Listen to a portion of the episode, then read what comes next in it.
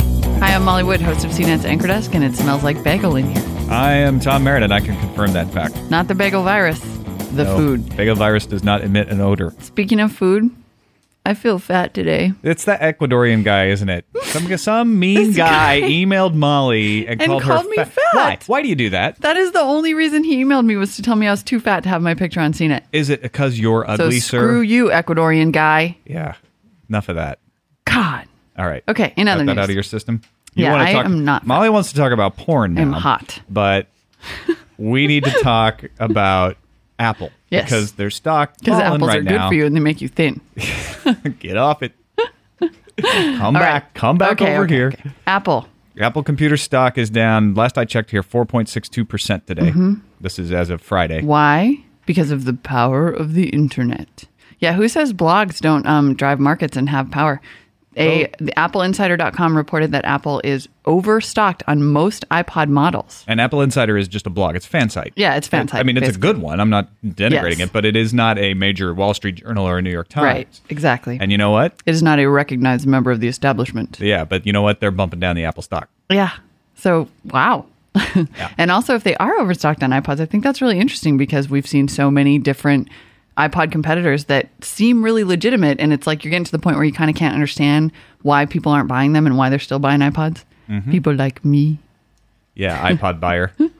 So anyway, I want one with an AM radio, Apple Apple Stock Watch. Apple Stock Watch. We'll keep you updated. yes. We'll All right. keep you updated on this iPod So thing. now too. you can talk about porn. Big market development. Porn.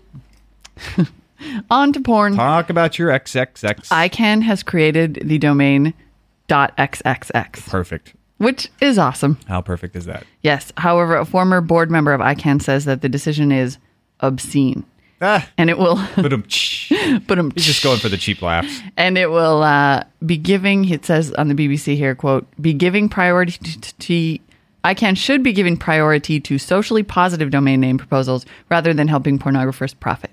Dude, everybody should get to profit.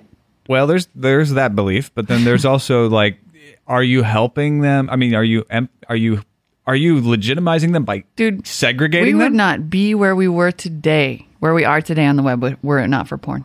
right. It's But time we gave something back. I'm just saying, is it they're segregating them? You're basically saying porn. Go over there.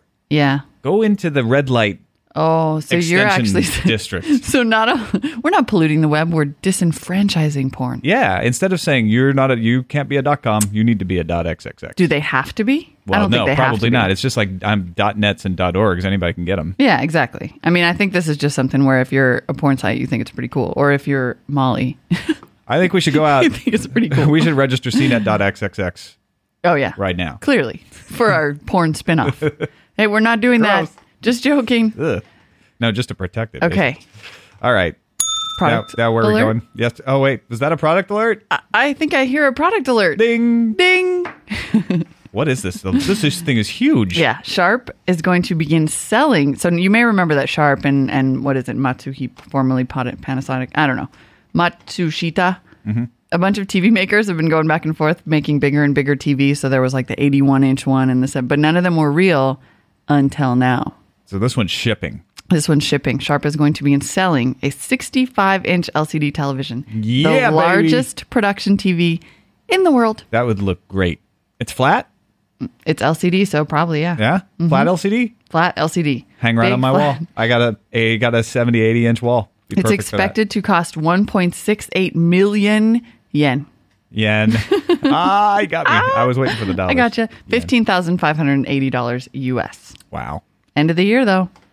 All right, real quick, I want to talk about the red hat spinning out the fedora. Okay. This is great because it reminds me of when Netscape, which was just suffering, was just being beaten like a rabbit by a bear by uh, Internet Explorer. Then they spun off Mozilla, A bear? and it took a long while. Just work with me here. Took a long while, but Mozilla has made fat bear? Netscape better again. and I think this That's is true. I think this is what could happen to Fedora. 'cause think so. Fedora has been suffering. yeah, And Fedora, for those of you open source fans of the open source market movement, Fedora was just kind of an unfortunate choice by Red Hat, which had like a ton of brand recognition, really great loyalty. And then they spun off this weird Fedora thing and no one knows what it is. And now they're just like, okay, be your own thing, thrive, Yep.